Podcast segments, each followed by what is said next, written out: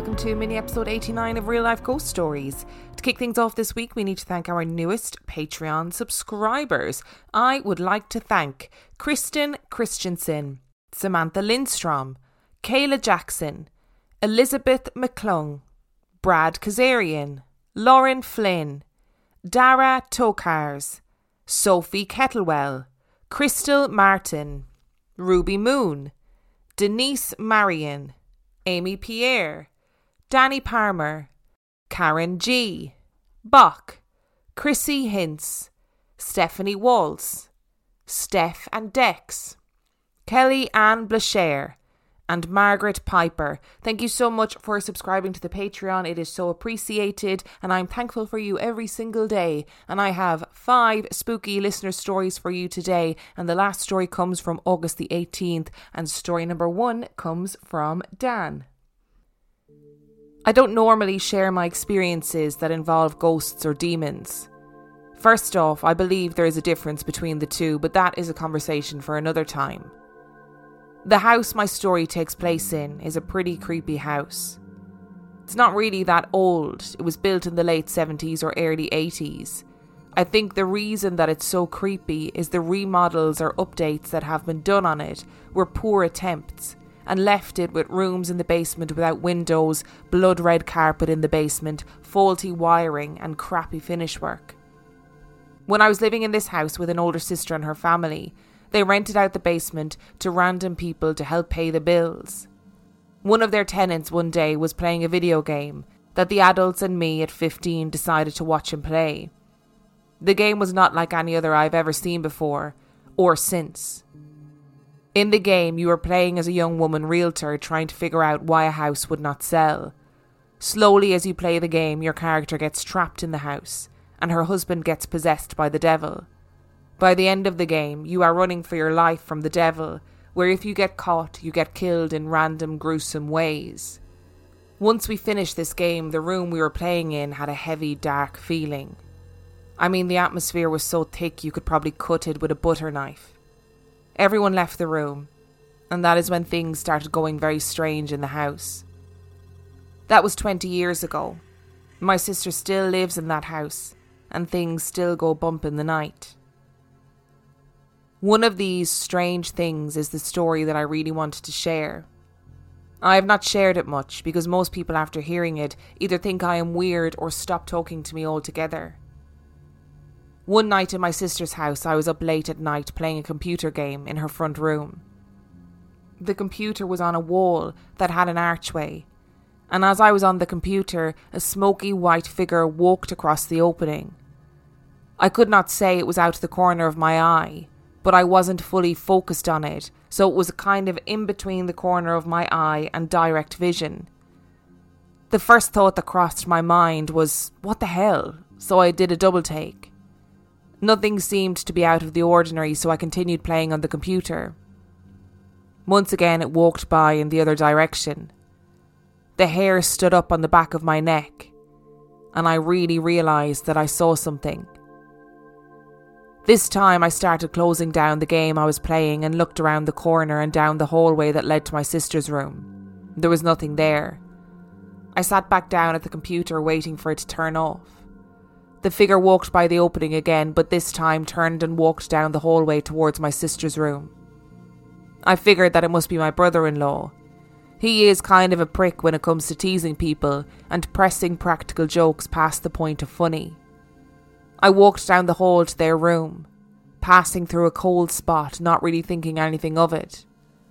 I knocked on the door and asked her husband to knock it off. They were both out cold, and groggy responses of, Go away and go back to sleep, came from behind the door. Now I was starting to get pretty freaked out. I walked slowly back to the front room, wanting to make sure the computer was shut all the way off. This was 20 years ago, when computers were way slower to close down. I looked at the screen and noticed I still had to click on the Close Everything tab. I sat down and saw the figure going from the hall into the kitchen and then back into the hall again.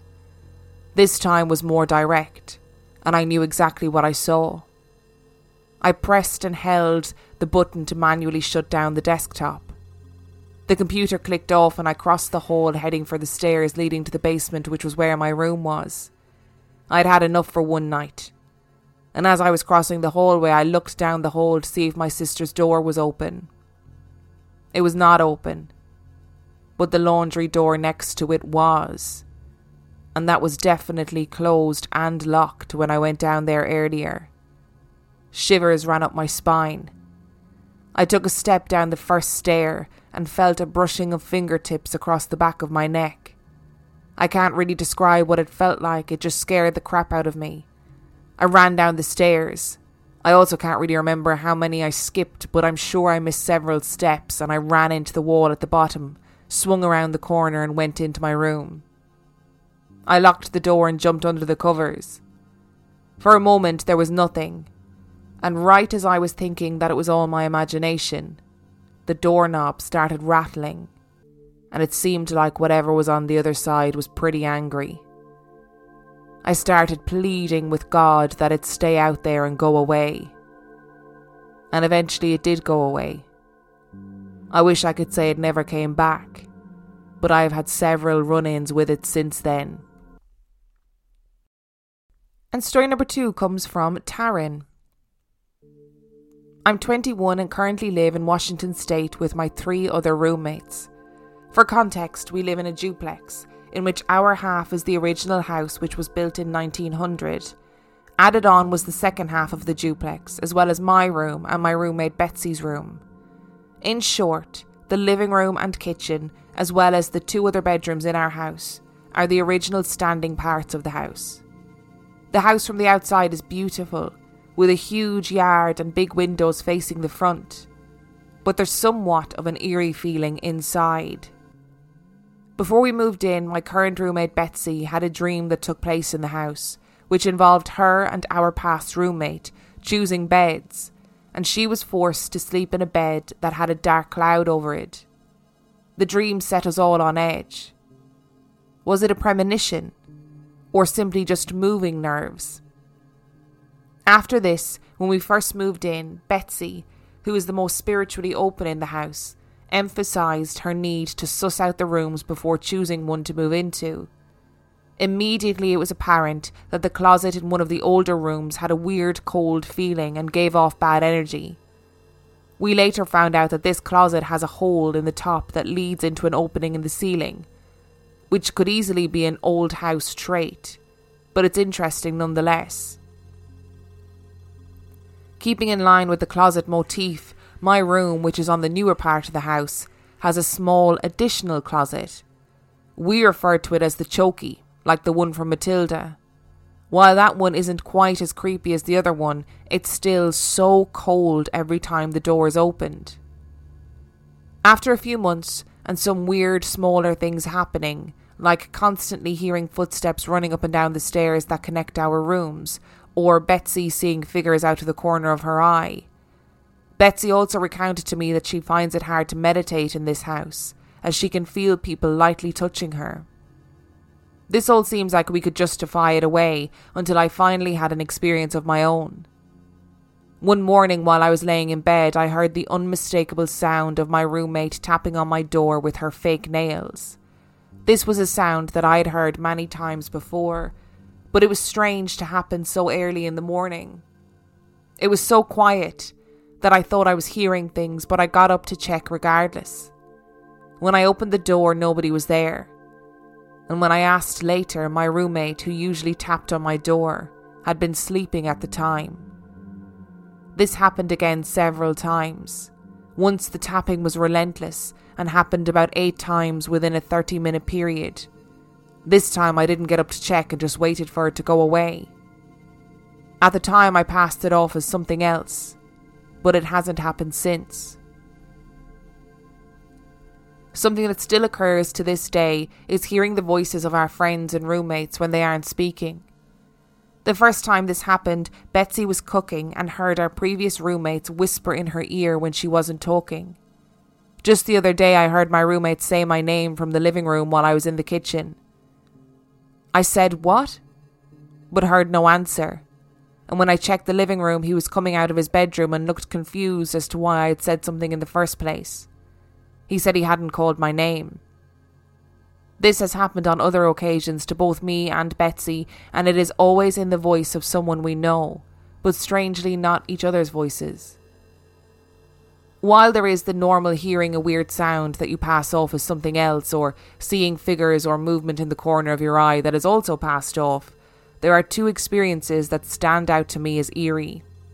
The first was not experienced by my roommates or myself, but by a friend who is very spiritually open and frequently has experiences in her own life.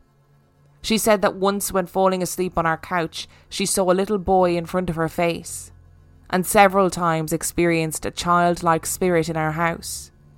The second was experienced by myself and Betsy while discussing how we could rent a castle on Airbnb. That's a long story. But while doing this, Betsy said, what if they're haunted? At this exact moment, we both felt a gust of air blow through the room and my bedroom door slammed shut.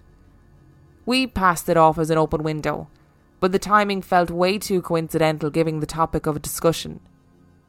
Even more frightening, we had shut the window that could have created the draft prior to this conversation. Betsy and I have theorised many times about what this could be. Are there multiple spirits here or just one? Is it a child or something more menacing like the one in Betsy's dream? Small occurrences like things falling off the wall, crashes, or whispers may seem harmless in the beginning, but from all of our extensive research about ghosts, this could be the start of more activity in the house.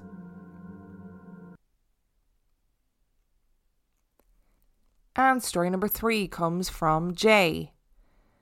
This happened seven years ago when I had enough of my depression and just decided one day to cut most of my hair off. Pretty dramatic way to say that I got a pixie cut. I packed an overnight bag and bought a one way ticket to a city an hour's flight away from my hometown. I arrived in Cebu in the Philippines with just my bag, a few thousand pesos, and no plans. Not even a hotel reservation, which was a very, very bad idea because of what happened next. I figured I'd walk in and book into the first cheap hotel I could find downtown. After a few minutes of walking, I found one, tucked away at the end of a lively alley. It was maybe a hundred metres from the main street. The entrance to the alley had a 7 Eleven and a billiard hall and was full of students from the nearby universities. The hotel itself, however, gave a more subdued vibe. It looked a bit old, but was clean at least. I went in asked for a room, and booked a two night stay. My room was to be on the third floor. I got my keys, and a porter took my bags and led me to where I was supposed to be staying. While we were climbing up the stairs, we passed by three children on their way down a girl and two boys. They looked like local kids, dressed in what we would call house clothes. Not really pyjamas, but not really the clothes we'd wear if we were out in public either, which was a bit weird since we were in a hotel after all. They were chatting as they went down, but the smallest boy wasn't saying anything. When we were on the same steps, I made the mistake of making eye contact with that small, silent boy. He looked like a regular boy. He had a bored expression on his face, but what struck me was that he was barefoot. I don't know why, but he gave me the heebie jeebies. But I just shook the feeling off and continued to my room. The rest of the day was normal. I managed to schedule an interview for the next day, so I figured I'd order room service and just spend the rest of the day watching TV. Now I'm a night owl and usually sleep at around 2 am. But at around 10 pm, I was feeling uneasy, so I decided it might be best to sleep early. And by some miracle, I was soon dozing off. However, I got woken up by the sound of someone running up and down the hallway. I felt a bit annoyed, thinking it was probably a drunk guest but not annoyed enough to actually do anything about it, so I tried going back to sleep. But then I started to hear a faint voice calling out. It sounded like it was coming from the other end of the hall. The voice was childlike, and at first I couldn't make out what they were saying. I rolled my eyes and just tried to tune it out when I heard, Jay. Jay, where are you? I froze. The voice sounded as if it was a few doors down now. The running started again, and this time it was right at the hole where my room was. Where are you, Jay? Now, my name is very common, but I couldn't help but think that this child was actually looking for me, running around in a quiet hotel in the middle of the night. Another weird thing is this kid was calling out to me, but not in the language that we use in that region, but in English, which was very, very strange. I tried convincing myself that it was just some other guest's kid, probably foreigners, but that didn't really make me less scared. The kid was still running around, and I think at one point he or she stopped in front of my door but ran again after a few very, very deafening heartbeats. I quickly turned on the TV, turned the volume up, left the lights on, and hid under the duvet until I passed out from terror. The next day on my way to breakfast, I asked the front desk if they'd seen a kid running around on the third floor late last night. They said the previous shift hadn't reported anything out of the ordinary, so I asked if there were families booked on the same floor. And boy, howdy, I nearly fainted at their answer. As it turns out, I was alone at the hotel. I was the only guest booked in for that week since it was off peak. I cancelled my last night and went into my interview lugging my overnight bag with me. And story number four comes from Kayleen. The week my great grandmother passed, my family all had very similar dreams about her. On the day of her death, she had visited a few family members, and my grandmother told us that her mother was not happy to have left this world alone. On the day of the funeral, a few strange things happened. The engine of the hearse that was carrying my great grandmother blew and it got stuck on the highway. While they waited for a replacement vehicle, we all went along to the gravesite where there was no coffin to bury as it was stuck on the highway. Eventually, it arrived and the service continued. Now, I come from a very big family. My mother has seven brothers and sisters and about 15 cousins, and we're all extremely close. For culture's sake, we have something called after tears, where family and friends gather after burying a loved one. Here we eat, drink, and be merry and celebrate the life that has just passed. My uncle had been driving not far away from the house and was involved in a car accident and sadly died that day. This was the year 2001. Over the years since his death, my uncle has visited me many times.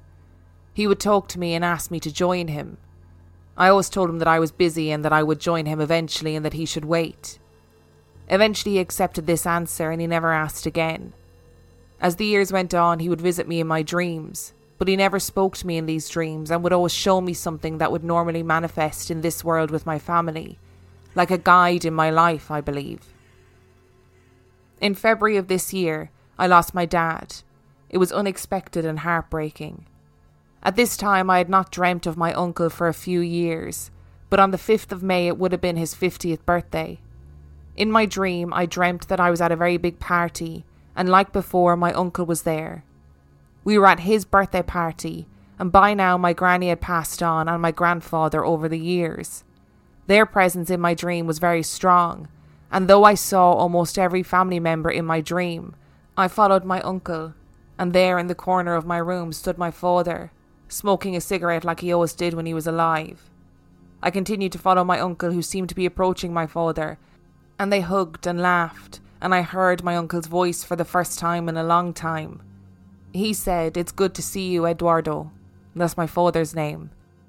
They all hugged and laughed and seemed to be in good spirits. Then they looked at me and walked away. I woke up feeling really happy. Of course, I cried a little, but for the first time in my life, I'm not afraid of death or what awaits because I know my loved ones wait for me. And story number five comes from Areli. This story happened before I was born and in my parents' town in Mexico, but it still affects my mom and I till this day. Before my mom got married to my pops, my pops was a Don John. And I don't know how he got my mom to marry him, to be honest. Anyway, during one of his adventures, he ended up messing around with the wrong person. This lady, La Huitalola, or the Vulture, was known to be a witch. She was known to make potions and powders to make people stay with you and be devoted to you. The people who had fallen victim to this were so devoted to their partners and had a glazed look in their eyes like they weren't really there. When I asked how, my mom's sister would say that she would tell ladies to bring their period blood and she would mix it in with herbs and the man's favourite drink and have him drink it up without him knowing. But back to the story. The vulture was said to have fallen in love with my dad. It was well known that she tried everything to keep him. But I suppose my mom's pure intentions and love were much stronger than whatever she brewed. On my mom's wedding day, when she was getting out of the car, the vulture came up to her and started yelling out loud. With you, I may not have been able to harm you, but with your children, I will. My mom said she remained calm as she watched her siblings remove the lady from the church. Also, my dad was two hours late to his wedding and no one knew where he was. The wedding took place when my mother was pregnant with her first child. When my sister was born a few months later, she died in her sleep. A few days before her death, she would always cry and cry, and the doctors couldn't find anything wrong with her. But my mom said that the lady's face popped into her mind once her daughter passed. Two years later, my mom was pregnant with my eldest brother. During this time, my dad's brother gave my mom some chocolate, and once my mom ate it, he stated, The vulture sends her regards. My mom said that when he said that, a coldness started from her feet and went up and consumed her whole body. She grabbed my uncle and said, Look, if anything happens to my baby, it will be on your conscience. My uncle laughed, thinking the whole thing was a joke, and then he saw my mom's expression. She was not messing around, and he started apologising profusely. My mom has never been able to eat chocolate since then. Two months after that, a priest from Mexico came to bless new families.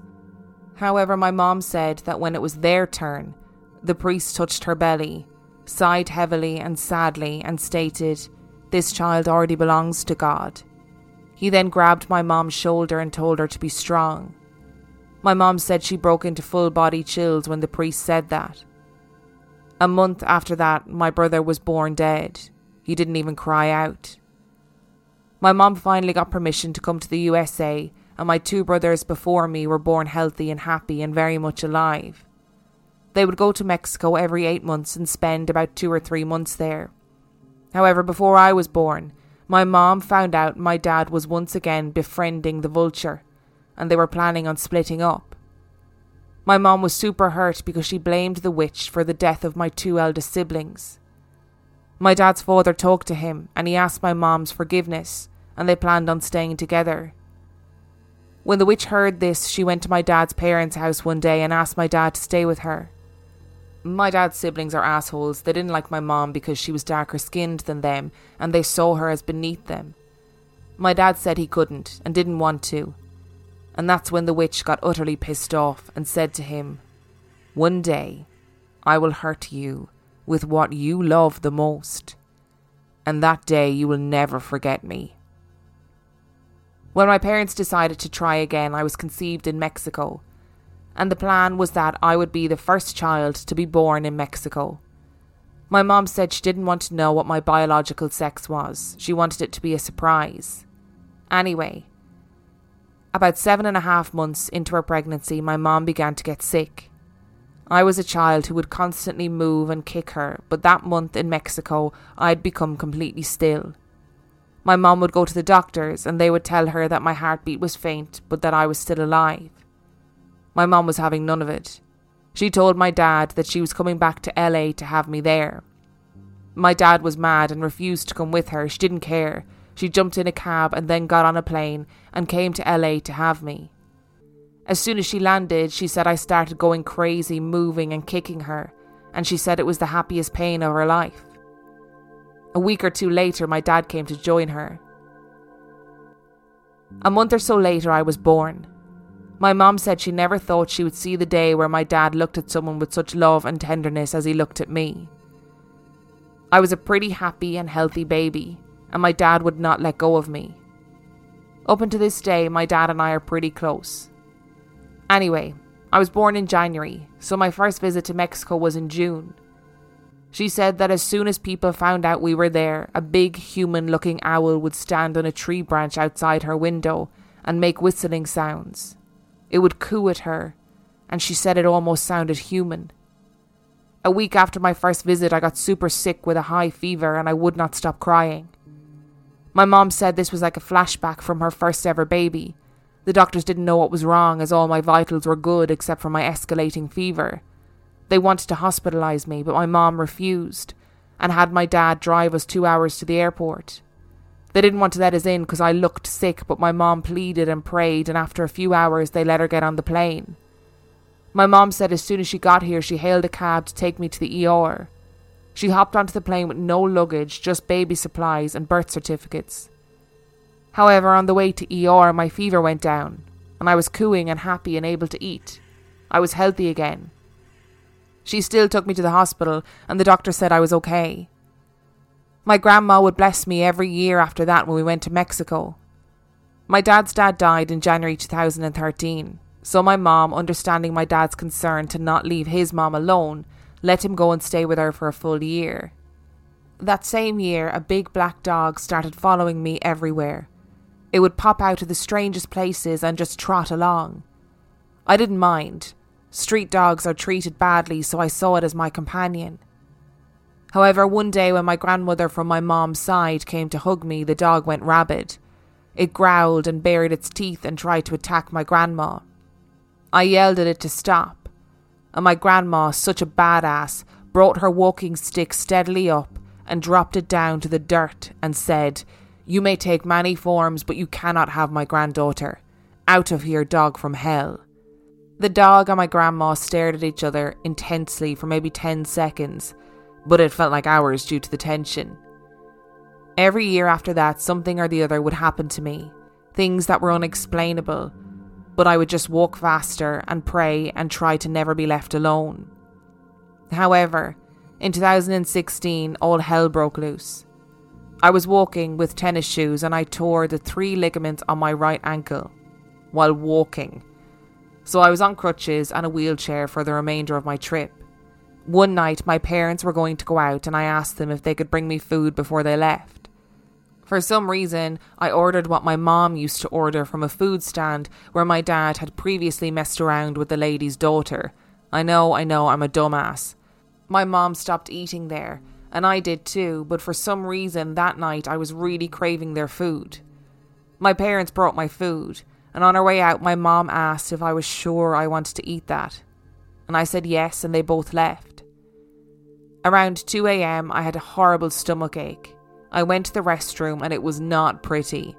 My mom was arguing that I overate, but I told her that I threw out most of the food because it tasted weird. When she went and checked the trash can, she found maggots mixed in with the food. Just FYI, I was knocked out for the following part, but this is what my mom told me that happened. She said that during daybreak I stood up, eyes completely white, and threw up. But I threw up dirt. Shortly after, I started screaming that the shadow was suffocating me, that it whispered that it wanted me. My mom said she never heard me scream the way I was screaming that day. She said that I was twisting my torso into what she could only say looked painful and uncomfortable, she yelled at my dad to get the phone and she called my grandmother crying. After that, her sister and my dad went to collect my grandmother. She said I was sweating, but my body was cold.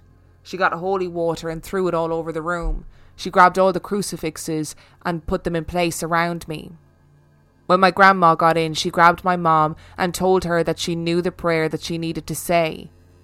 My mom said she tried, but her tongue would ball up. My grandmother asked for rosemary, ruda, and some other herbs, I forget their names, lemons, and fresh chicken eggs. My grandmother started to cleanse me with the herbs, saying her prayers. My mom said at that point I sat up, yelled, and fell back down completely still. My dad was hugging me and was crying, and my mom was yelling at him, This is your fault. This is because of your loose penis. If my daughter dies, it's your penis's fault. My grandmother grabbed my mom and told her not to become distracted, and they both prayed and cleansed me. After what seemed like an eternity, which were my mom's words, she said I came to and asked why my grandmother was there. Up to this date, I have no recollection of what happened, only my mom's story. My grandmother won't talk about it anymore. She says that if it happened, it happened, we're done with it, and we don't need to recall it. However, my grandmother did tell me I need to be careful of who I eat from and where I walk to. She says my dad pissed off a lot of ladies, and a lot of these ladies are known to do witchcraft. My grandmother said she always prays for our safety, and that though I injured my leg, I was lucky it wasn't worse, to the point that I could have lost it. She also said that the food I ate was not meant for me, it was meant for my mom, and if my mom ate it, she would have been dead that night. But the summoned creature was promised a soul, so he left pretty unhappy. I think my pops learned his lesson. There's been a complete turnaround as to how he treats my mom, and I'm guessing that almost losing me gave him the scare that he needed. I've so many stories about my grandmother and the female kin from my mom's side, but maybe another time. That story was wild. Just completely wild. I loved it. I love stories about witchcraft and superstitious traditions from other countries incredible. Thank you to Dan, Taryn, Jay, Kayleen, and Areli for your stories. They were amazing. And if you would like to send in your story, you can do so by emailing it to real life ghost stories podcast at gmail.com. You can also check out our website, real life ghost stories podcast.com. And on that note, I shall see you next time.